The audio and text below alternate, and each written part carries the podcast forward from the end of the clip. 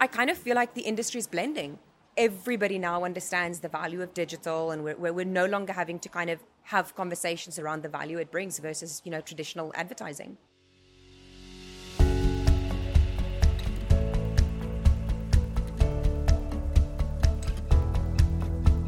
Hello, and welcome to this second special episode of Media Voices straight from the Cannes Lions Festival of Creativity 2022. I'm Esther Thorpe. If you haven't listened to part one yet, you should be able to find it just below this episode in whichever podcast app you're listening to us in. If you did listen to part one, welcome back. Thanks to our sponsors Sovrn who have made these episodes possible. Sovrn is a leading publisher technology platform who provide advertising tools, technologies, and services to thousands of publishers to help them monetize and grow their businesses. You can find out more about them at sovrn.com. But without further ado, I'm going to hand over to Peter again to transport you back to the French Riviera. Hello and welcome back to Cannes. Yesterday was a scorcher, but today I actually got rained on. That wasn't supposed to happen. But it was worth getting a wee bit wet to speak to some of the people from the agency and ad tech world here at Cannes. Oh, and let me know if you spotted yesterday's deliberate mistake. How many exhibitors are at Cannes Lions? Great to be with you, Peter. My name is Barry Adams. I'm the EVP of Ad Tech for IPONWEB, and uh, great to be here at Cannes and see some old friends and get to get to hang out with clients. It's a lovely garden we're sat in as well. It's lovely here. Yeah, we, we had this little place that's actually getting torn down next year, so we will be the last tenants for the Cannes Lions Festival. So yeah, we love it. It's a great little enclave here and a couple floors for meetings. So what does IPONWEB do? That is it. it's a complicated question. Uh, those who are insiders of programmatic will know IPONWEB. So historically, we've built a lot of the programmatic ad stack from DSPs and SSPs to uh, our trading platform BidSwitch, which actually is a kind of pass through for uh, these buyers and sellers to to uh, to uh, exchange traffic. Beyond that, we have our own SSP or exchange called the Media Grid, and then we have a kind of a programmable bidder product called BidCore um, which is something yeah, that, that is deployed on the buy side to access uh, inventory. So, what are you doing here at Cannes? Uh, well, uh, number one is to, to finally just connect in person with all of these people that we've been on Zoom calls with for so long, right? And in some cases, there's been turnover in teams, and you're, you're getting for the first time to meet people that you've now only been seeing on Zooms. And then again, old friends. I've been in the industry a long time, so some of us are just getting reunited. There has been some rose involved, uh, no doubt but on the on the kind of business front, like we, we came in with some fairly narrow objectives. Um, uh, part of it was to do some product validation on some products that we were planning to release, and so we needed to get that real time, honest feedback that's really hard to get in large groups and on Zoom calls. So this has been invaluable for that reason. We really got a lot of value out of this this year. So what's your big focus when you're having these? Without getting into the detail of the products, what's the focus of those conversations? Is it around data or is it around the infrastructure? Yeah, there's. I'd, I'd, say there's probably three or four categories. One of them is I'd put it in the bucket of uh, supply path optimization or demand path optimization, and that also relates to kind of uh, ESG and and the environmental concerns around reducing the carbon footprint. So, you know, we've seen this for many many years where the the inflation of traffic is just constantly going up, and there's lots of reasons for that: header bidding, app mediation, the new formats coming online, and so that that that volume of traffic just keeps going up and the number of distribution channels keeps going up. So we are creating a wider and wider footprint. And so we have tools and approaches to try and reduce that through demand path optimization and supply path optimization. That's a pretty hot topic, and many of our partners either deploy their own uh, means of addressing this or um, they work with partners like us to help do it. So that, that's definitely one of them. So it's, I'm not a particularly technical guy. Is that all about reducing processes, reducing the number of processes that are involved in an ad serve? Yeah, I guess there's two ways of looking at it. One is on the distribution side. So uh, you want to reduce the number of times that you distribute a bid request, for example. So instead of distributing it 100 times, if you can re- distribute it once or twice, you, you can just see clearly that that's going to reduce the carbon footprint. And on the buy side, it's, it's sort of a little bit the same, but the other way. They don't want to listen to a whole bunch of traffic that, frankly, they're not going to bid on or win on. So uh, they're looking for means and ways to filter that traffic so that it's not necessary for them to receive it. So both of those work together to, to reduce the carbon footprint. So it's about introducing efficiency into the process? 100%. Yeah, absolutely right. So, what else are you hearing? Um, well, there's been a lot about diversity and inclusion, uh, and uh, you know, just those of us who are in senior positions tend to want to swap notes on how they're approaching it. Remote work is another one that we're all talking about as managers. Like, how are we treating it? Are people coming back into the offices as signaled by some companies, or others are going full remote and that they're never going back? So, so that's been one amongst, I guess, the manager folks. Um, so, so that's that's a that's been a, a, couple of themes there identity isn't new, but it's becoming kind of increasingly uh, top of mind, especially on the publisher side. You know, publishers need to choose, start choosing their, their identity solutions for this, uh, you know, post cookie-less future. Okay, so here's the impossible question: sure. Is it going away in 2023? Uh, if I was a betting man, I'd say no. Uh, and I am occasionally a betting man, so I'm going to say no. Uh, I, but I think best bet would be 2024. But I'm assuming, from you guys' point of view, publishers would be on it right now.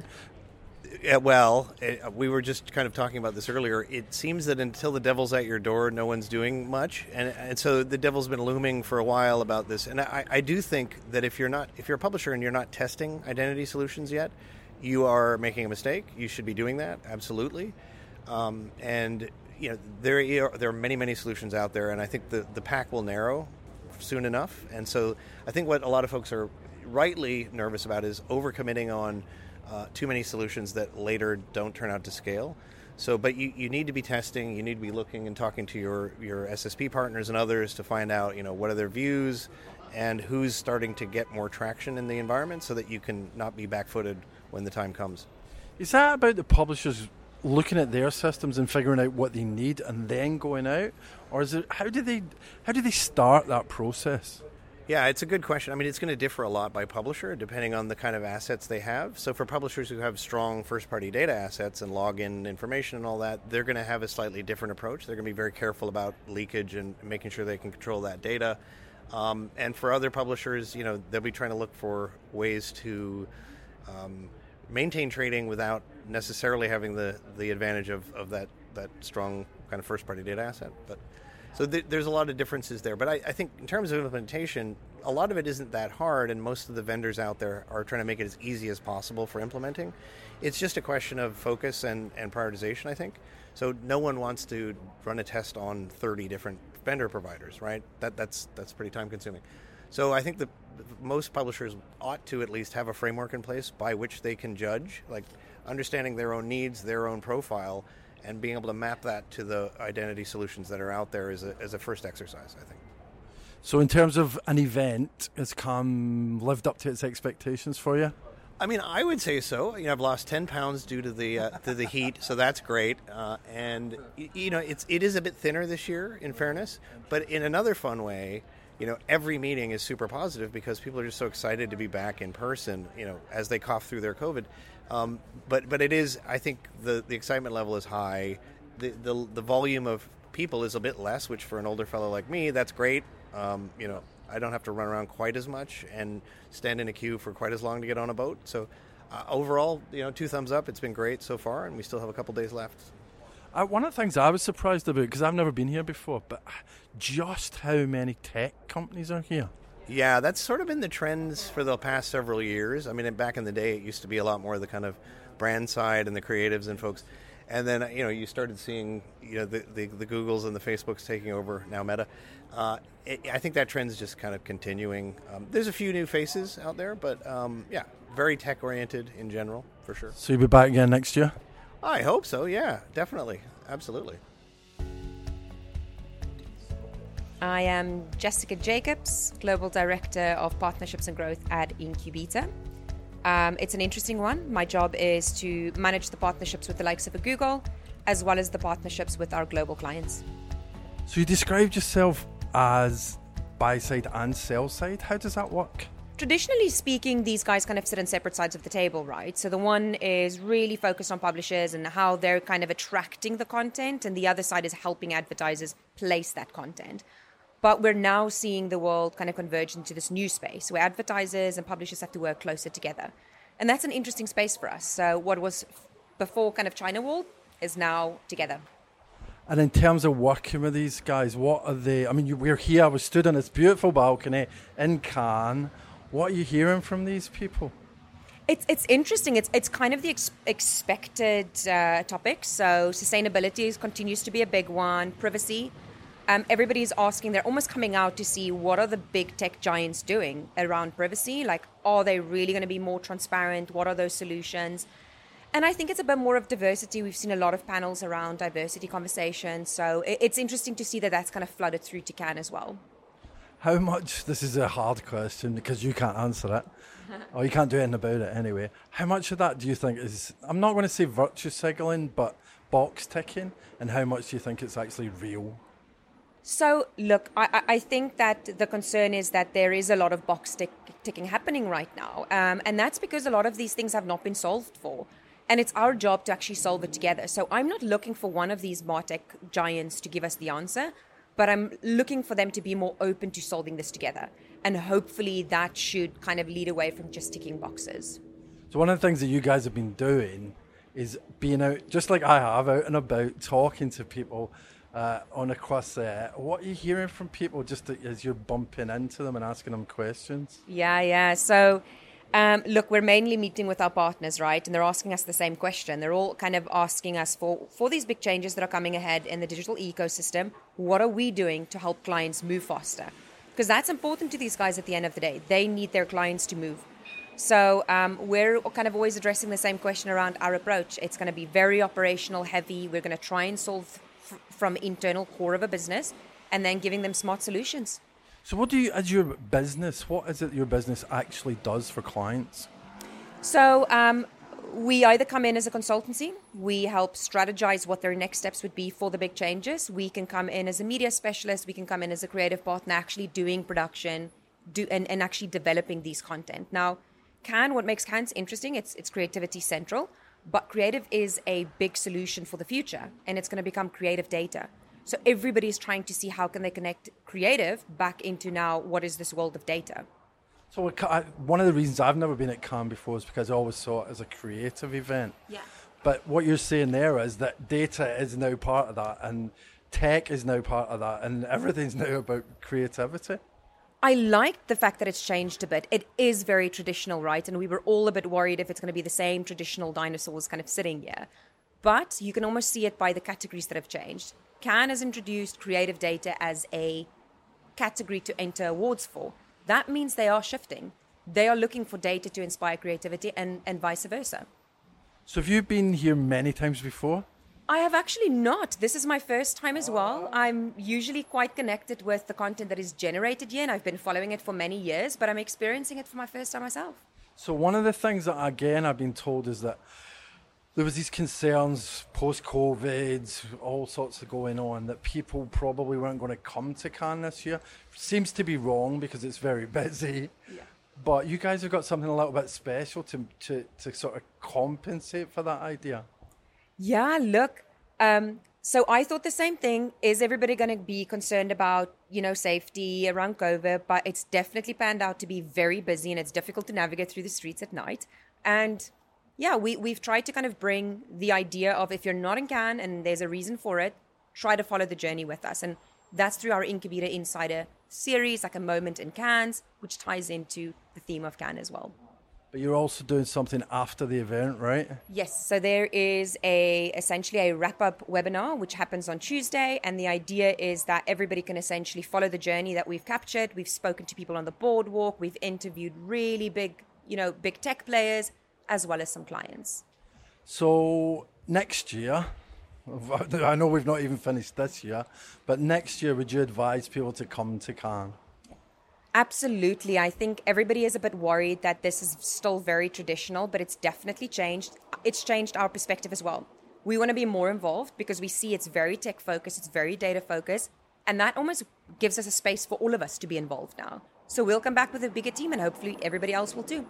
So were you surprised by the amount of tech that's here? Because that boardwalk is crazy, right? Yes, boardwalk is basically tech heavy. Um, I am surprised. They're definitely center stage here. I mean, we're seeing a lot of creativity come from these tech players, and I like that. We're definitely blending it, and creative finally has a seat at the table, and the tech guys are willing to admit it. So, what's been the best thing about being here? Look, um, for me, it's been fantastic to see the lineups um, that these big guys have brought to the table. A lot of celebrities have gotten involved, and I kind of feel like the industry is blending. Everybody now understands the value of digital, and we're, we're no longer having to kind of have conversations around the value it brings versus you know traditional advertising. I believe Ryan Reynolds was speaking this morning. Yes, um, those are actually one of the celebrities that I absolutely believe belongs here. He's a very creative mind. He has his own creative agency, but there's been others too. I mean, I've heard Paris Hilton was here as well. I don't know how much that brings. Yeah, I'm not sure what that story is. no idea. I couldn't really tell either. But he was talking about creative storytelling, and I think that's really interesting. You know, absolutely. He's been really smart at what he's been doing with Aviation Gin and then kind of starting up his own creative business. Of course, it makes it relatively easier for him to do so, but I actually believe in it because he is so creative. Hi, my name is James Prudhomme, and I'm the Chief Revenue Officer for a startup called Optable, which is a data cleanroom platform headquartered in Montreal, Canada. I live in London, in the UK. And you arrived here, James, on a, an electric scooter, which I think is possibly the bravest thing I've seen in Cannes. I think, uh, yeah, bringing the scooter, I rented the scooter here in Cannes, to be clear, and it's just been a dream. It's been excellent for getting around from meeting to meeting uh, not getting too sweaty, and I can clear one end of the Croisette to the other in, uh, in about 10 minutes. Excellent. So, why are you here? Why are you in Cannes? I mean, I you know uh, came for the meetings, right? Uh, a lot of my uh, key partners and, and, and prospects and clients are here. A lot from the U.S. It was a great opportunity to connect with U.S. partners and prospects, uh, more so than I'd say Europeans. But I've had some great meetings with Europeans as well.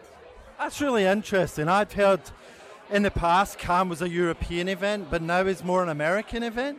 That's how I've always felt about it, that the Americans really come out in droves. The Brits come out, but my philosophy is, you know, I can meet the Brits in London. Um, and, and, you know, when there's so many other meetings to be had in Cannes, uh, I don't necessarily prioritize. But we've had Japanese clients here as well. Um, so it truly is a global event. So it's not just an excuse for people to come from the States and hang out in the sunshine on the Riviera? Well, I think it is, um, but it's not just that. Yeah, that's right. Okay, so one of the themes this uh, this festival is data. Um, you guys are in data clean rooms. Please explain to me what a data clean room is. Sure. Contrary to what a lot of people think, it's not actually about cleaning data. Um, so a data clean room allows two parties who don't trust each other to share their data and measure the overlap of that data in a way that can you know give them value through insights or targeting or activation. And so a proper data clean room will cryptographically secure the data to make sure that the underlying data is never exposed to the other party. So it engenders trust, if you will, where trust doesn't naturally exist. So this is for publishers in the sense that they have great first party data, but they don't have scale, and the clean room will give them some scale? Well, the clean room can potentially help to address some of the scale issues, but it's more like a publisher has great first party data, an advertiser has great first party data, and they want to bring those two data sets together so that they can create segments for targeting on the publisher's website that are made up of uh, advertiser first party data. So it's not it's not just publisher data, it's also advertiser data. And in that sense, the publisher is enhancing the advertiser data? Yeah, or vice versa, depending on your perspective. Um, you know, a clean room can typically facilitate one to one or one to many matches.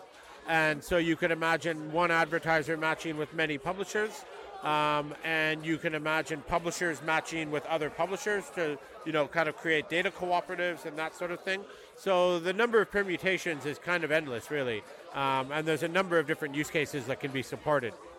So this is, I'm assuming, all set, ready to go for when third-party cookies finally disappear. That's exactly right. It's it's a big part of. It's not the. It's not a panacea. There is no panacea, but it's a big part of uh, solving the addressability problems. If you think about it broadly, what third-party cookies do today is connect data. They connect two different, you know, sources or two different types of data. Um, so clean rooms largely do the same thing, and they provide data connectivity uh, between two disparate data sets. So yes, clean rooms absolutely uh, go a long way towards addressing the problems that are emerging as a result of the loss of third-party cookies. Do you think enough people are talking about clean rooms as a solution? Because I've, I've read some stuff, but I'm not seeing it everywhere. I think a lot of people are talking about it. I think more and more people are learning and understanding it. Um, I've, you know, I, I, alluded to the sort of clean data problem because some people come to me and say, "Oh, data clean room, so you're going to clean my data?" Like, no, no, no, we're not going to clean your data. So I think there's a lot of education to do, uh, but I think people are fundamentally understanding the value of data connectivity. And when you sort of break it down into the right terms and you put it into a paradigm that people can understand, they're like, "Oh yeah, okay, I get it." You allow matches to happen, you allow partnerships to take place, and you allow people to activate that data at scale, um, I think people fundamentally understand the value of that. I'm guessing that idea of activating data is a really big deal at Cannes because so much of the audience is the advertiser or the brand or the agency. Are you having those conversations? Yeah, I'd say we are. I'd say brands are super leaned in.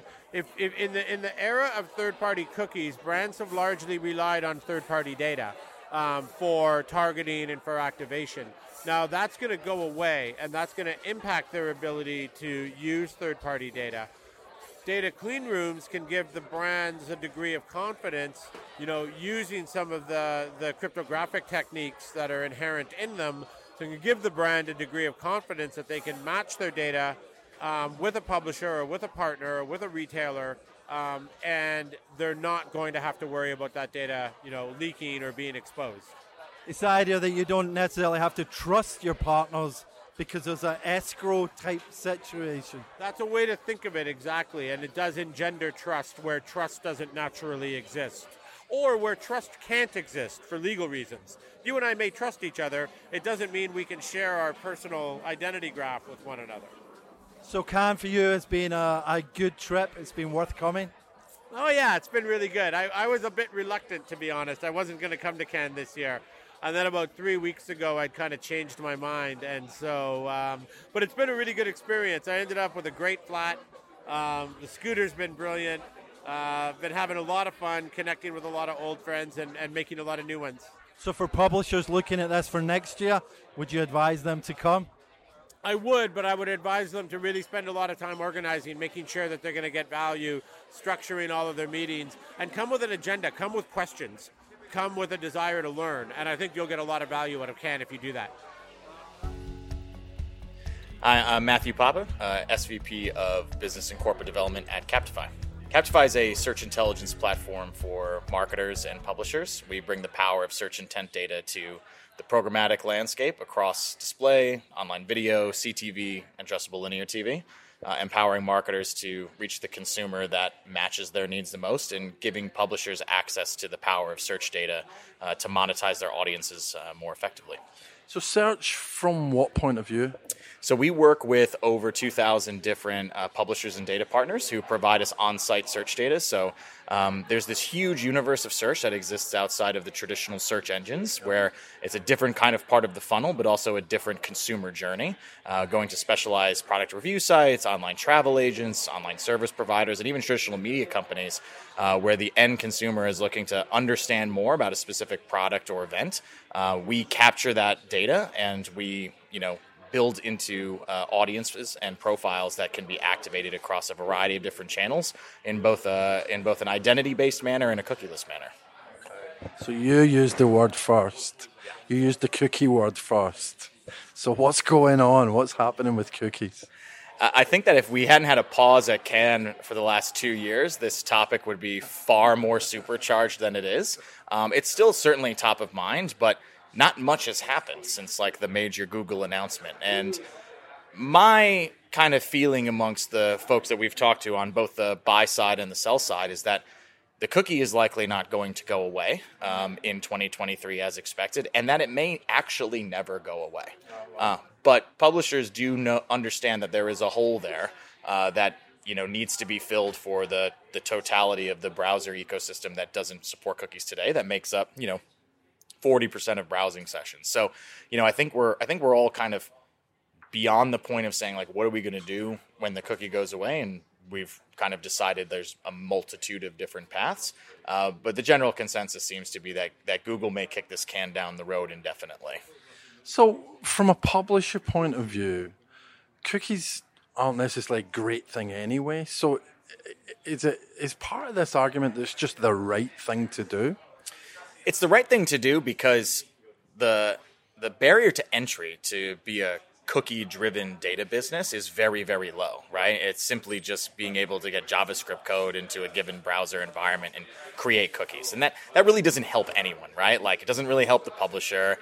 Yes, it may help the marketer, but there's a lot of deficiencies in the cookie ecosystem as is.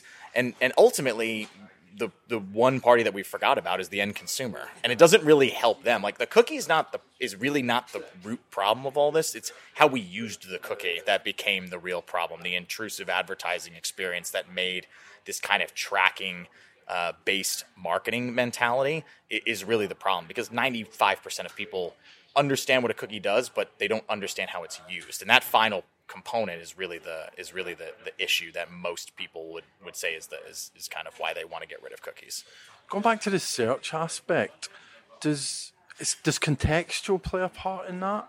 Contextual and search are are basically like siblings, right? And in the early days of, of data driven activation, thinking about contextual as a data point, search was a, a key component to that. You know, search keyword based retargeting was included in contextual based uh, methodology because the search usually occurred in an environment where there was a natural kind of relationship between the search event itself and then the content that the end consumer was, uh, you know, was was consuming. And so we think that this marriage between this kind of contextual rebirth in search is a, a really powerful behavioral behavioral signal that we want to begin to bring to publishers and let them tap into that. So if I'm a publisher and I'm maybe particularly vertical specific around gaming or travel or lifestyle, health and fitness, I can sell into my endemic uh, advertisers all day long, but how do I sell to the 90% of the marketing ecosystem that's non-endemic, right? And search allows us to tie together, you know, consumer content uh, consumption behaviors with their, you know,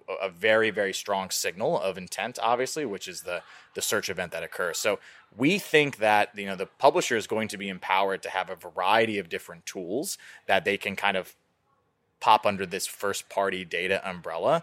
Um, but their access to search at scale is going to be very difficult. Um, so we want to be able to bring that scaled macro trend of search into like a micro level targeting for publishers. And we think that they we think it works really really well for contextual, and we've made that a, a, a core component of our product suite. So in that sense, from a publisher's perspective, being niche or niche is as good as it gets. Is that would you say that's true?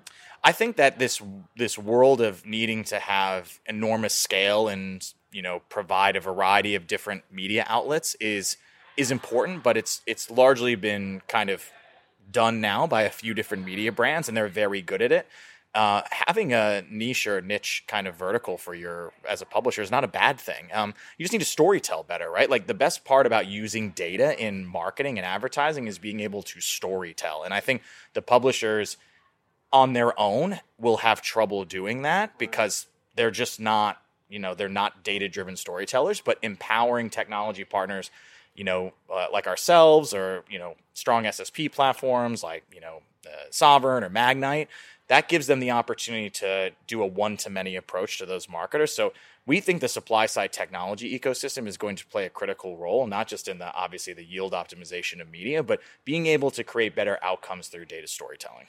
So that idea of storytelling means different things to different people. What's what was what's the key ingredient in sort of now in effective storytelling? So you have the qualitative storytelling, which is actually being able to talk about like what your consumers on your website are doing, what their you know their dwell time is, what the attention behind that is, and what that ultimately means for creating better outcomes for marketers. That's difficult to do for anybody, even the biggest publishers in the world, like Vox and Washington Post. They have to put lots and lots of capital resources into that storytelling. We have to modify the way that we think about storytelling because the way technology has been built around the activation of media is around efficiency and timeliness, mm. right? So that storytelling can occur through a more robust you know understanding of the signals that can be used at, at the consumer level right so if i'm a website owner and i know that you know, my average consumer reads four pages on my website. We know this about their search behaviors. We know this about, you know, potentially addressability. We know this about, you know, the, the type of consumers that visit our site and then the types of actions that they take away from our property. Being able to pass those through um, as a signal is a really powerful tool that today the major platforms that handle these types of transactions in our ecosystem are beginning to evolve, right? So it's not just about going back to the cookie. It's not just about looking for a cookie ID and optimizing to that one singular ID. It's what more do we know about this person that we can pass through this pipe that we can use to understand the trends on this given web property and then influence the way we buy media there in the future, right? So, like the available supply pool is going to tighten for buyers because they're going to begin to optimize towards the best supply that is brand safe, is clean, drives the best consumer outcomes, but they're going to be looking for more, right? They're not just going to be looking for one single identifier. They're going to be looking for more that paints a broader picture in both a privacy and, you know, regulation designed way, but also across a variety of different supply endpoints. So in that sense, the brands are looking for a quality brands will always tell you they're looking for quality because they have to. They have to have that narrative. Like that's just public facing. But the the the range of quality, how we define quality, is you know is quite large. But there's a lot of different tools that are designed to obviously provide that kind of you know planning and forecasting for quality. But ultimately having a nice clean pipe of transparency that obviously brings these data signals into the equation will allow them to redefine what quality is right? Like we're going through a renaissance in ad tech. Ad tech is now an adolescent and it's beginning to understand what it what it can do and what it shouldn't do. Not so much what it can't do but what it actually shouldn't do. And allowing multitude of companies and you know kind of working cohesively to grade each other's homework is a really powerful way for brands to understand not only the end consumer behavior but like how they got there. And you know there's always these kind of peaks of inflated expectations. You know big topic this week at cannes has been around ctv everyone wants to plow millions of dollars into ctv it's the new frontier. You know ctv is going to go through its own headache of brand safety and transparency of supply. And we all have to be ready for that, right? Because we saw this happen with display, we saw this happen with in-stream video, we saw this happen with out-stream video, we've seen this happen with mobile app. Like it's just how it works. And so we need to be realistic that yes, this is a major opportunity.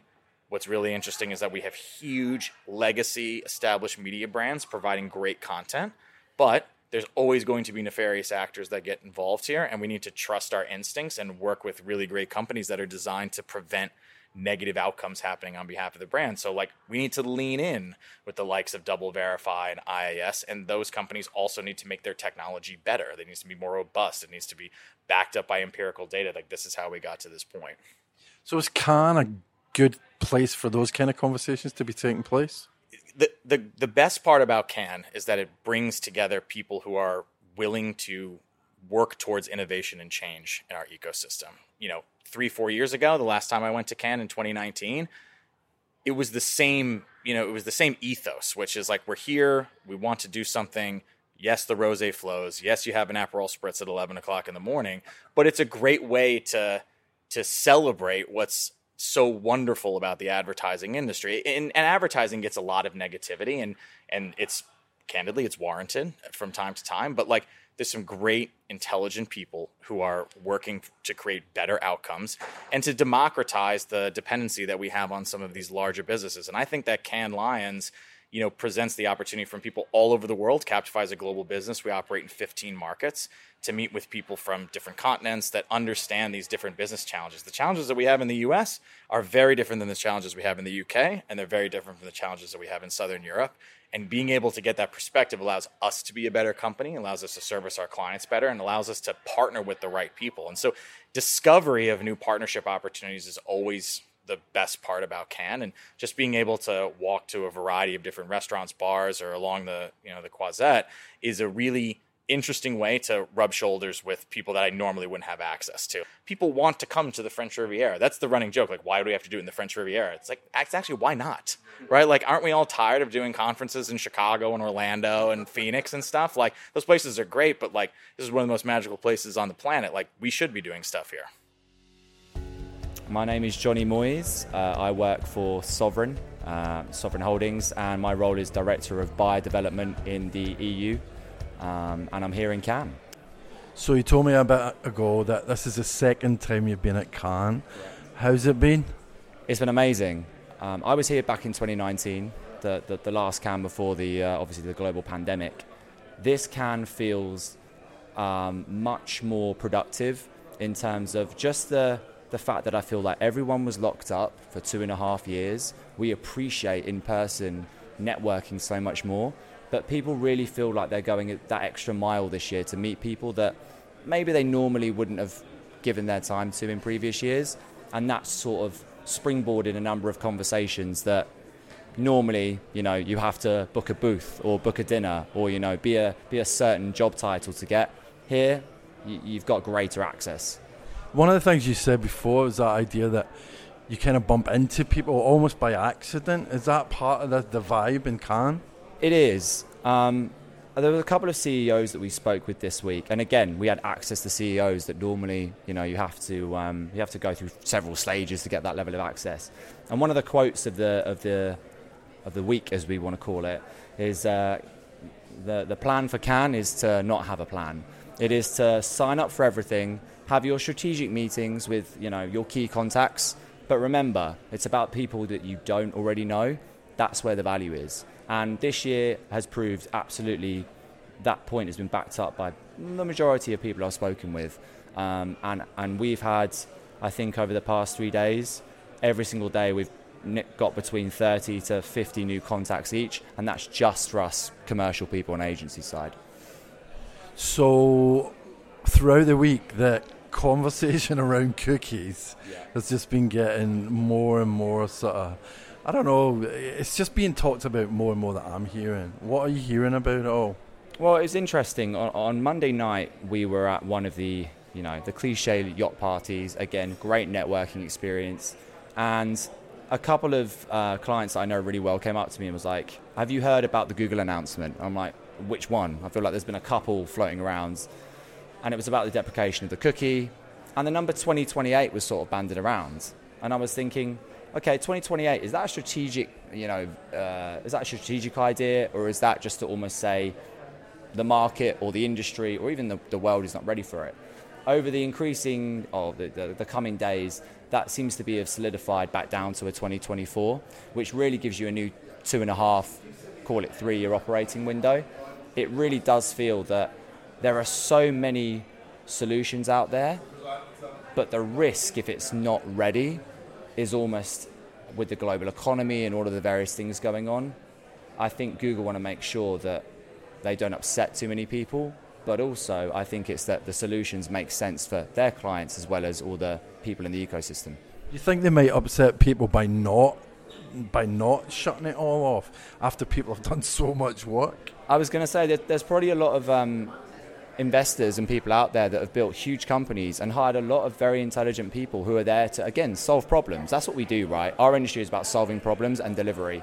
If you've been spending the last four years on solving a problem that now might potentially not, you know, not come to fruition, that can be particularly difficult, I can imagine, to keep your, you know, your organization moving forward. However, I don't think the work's going to stop. I think it's just going to evolve and it will happen in a more natural, organic way rather than a hard and fast deadline.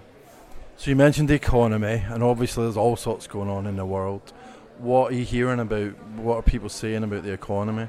Uh, the start of this year was all about the supply chain. Um, supply chain issues have really hit automotive, um, really hit anything coming from the Far East in terms of fulfillment, and that was, I guess, the uh, the sort of the elephant in the room conversation that you're always having with the agencies. They had the budget, but they were concerned about delivery. Now everything's moved much more to you have inflation, which is an issue worldwide. You have obviously interest rates going up to sort of counteract the effects of inflation, and the, the R word is now being all, almost thrown around like it's a given. We, we, we've had a couple of conversations here where people have said, look, Q3 is being revised down for certain organizations and also, I think the agencies are trying to mitigate what could potentially be a, a global slowdown, but I don't think it's going to be a recession that will affect our industry in a, uh, a cataclysmic way. I think the growth is just going to be slowed right down. The last two years has been phenomenal growth. I mean, there are companies that have really grown their footprint and customer base more so in the last two years than they probably had planned for their, you know, five to ten year plan. So it's it, has been a, it's been a good year. It's been a good couple of years. So in that sense, you think it's a little bit more business as usual rather than these weird ups and downs. Yeah, I think you're going to see much more long term visions. You're going to see brands really trying to, I think, test things that maybe they're a little bit hesitant of before. But the biggest thing that you know we're finding when we're talking to agencies and brands and, and some of our, our vendor partners is trying to figure out ways that you can scale by working in partnership with other companies. That seems to be the element that has really embraced a lot more people to have conversations that typically they'll be like, you're a frenemy, you know, you could be a potential competitor, we're going to be really secretive with you. If you're trying to solve addressability, and I, I know everyone is talking about that, you need to have some kind of conglomerate um, whereby you're able to work with partners, scale that, but also have almost like a universal outlook rather than a, a walled garden. You can only do it through us. So, what kind of solutions are people talking about in that area? There's everything. There's hashed emails. There, there, there is anything whereby I think connected TV is, is such an interesting space. But the big issue that you've got there is you've got obviously the players, the uh, programs, the apps. Don't even get me started on the on the television devices. Um, and you've got this whole inf- infrastructure that really needs connecting together, not just for the advertiser, but for the consumer, the, the audience. We, no one wants to say, get rid of the cookie, it's bad. Like there, there, are, there, are, there are evolutions in, in, in our industry over time that have obviously happened. I think the cookie is going to evolve into something else. But I don't think if I sat here and said I had to pick which horse was going to come in, I don't know there's a clear horse. I think there's a lot of good front runners, but I don't know. I don't think it's going to be a single solution. So being in Cannes and having those conversations then is probably pretty important. Exactly, and feeding back, uh, feeding back to the various teams um, at Sovrn. Uh, you know, we're a company of over 200 plus employees uh, worldwide. We have a huge engineering and product division. And my role is to really get this kind of feedback, kind of what I'm doing with you now, and being able to disseminate that information back to the organization because that allows us to plan what we're going to build for the next two years. And, and not only that, that we can actually be the voice of the buyer in an organization where we're trying to understand what products and what solutions are going to be viable or relevant in the next two years. Because you have to start these conversations now for that to come to fruition and you also need to go through beta and testing. So if you think of Cannes as like the the, the, spark, the, the idea, that, that, that, that's what people are looking at. And then my role is to continue the Cannes conversation, 365, you know, days, the, the, the rest of the time that we're, we're, we're back in our day jobs. Without the rose and the sunshine, although not very good sunshine today. It's pissing down. It's not, but, but you know what? It's been um, it's been a phenomenal um, uh, number of days. I think it got up to like 31 degrees Celsius um, in a good couple of days. I've somehow survived without a suntan, which is amazing for me with my fair skin. But it's been, um, you know, there's not been a bad moment. There's not been a moment of like, what am I going to do? What am I going to do for the next hour? You know, there's, there's, there was always something. Too much, too much. And that's it from me here in Cannes. I've learned loads, not least that cookies might be around for a while longer. Also, that the DEI conversation is real, sustainability is an issue that AdTech is thinking about, and that content, attention metrics, and collaboration are very firmly on the agenda. I hope you've enjoyed these episodes from Cannes. I've loved being here, and I can't wait to come back again next year. Well, it sounds like you've had a great time, Peter, even if the rain has put a dampener on your tanning plans. A massive thanks again to our sponsor Sovrn for making these episodes possible, and just a reminder that you can see all the tools and technologies they have available to help publishers monetize their businesses over on their website, sovrn.com. If you're new to Media Voices, we release regular episodes every Monday featuring a news roundup and an interview with a leading industry figure. You can follow us on Twitter at Media Voices Pod or subscribe to our newsletter and see our other work by going to our website voices.media. But until next week, goodbye.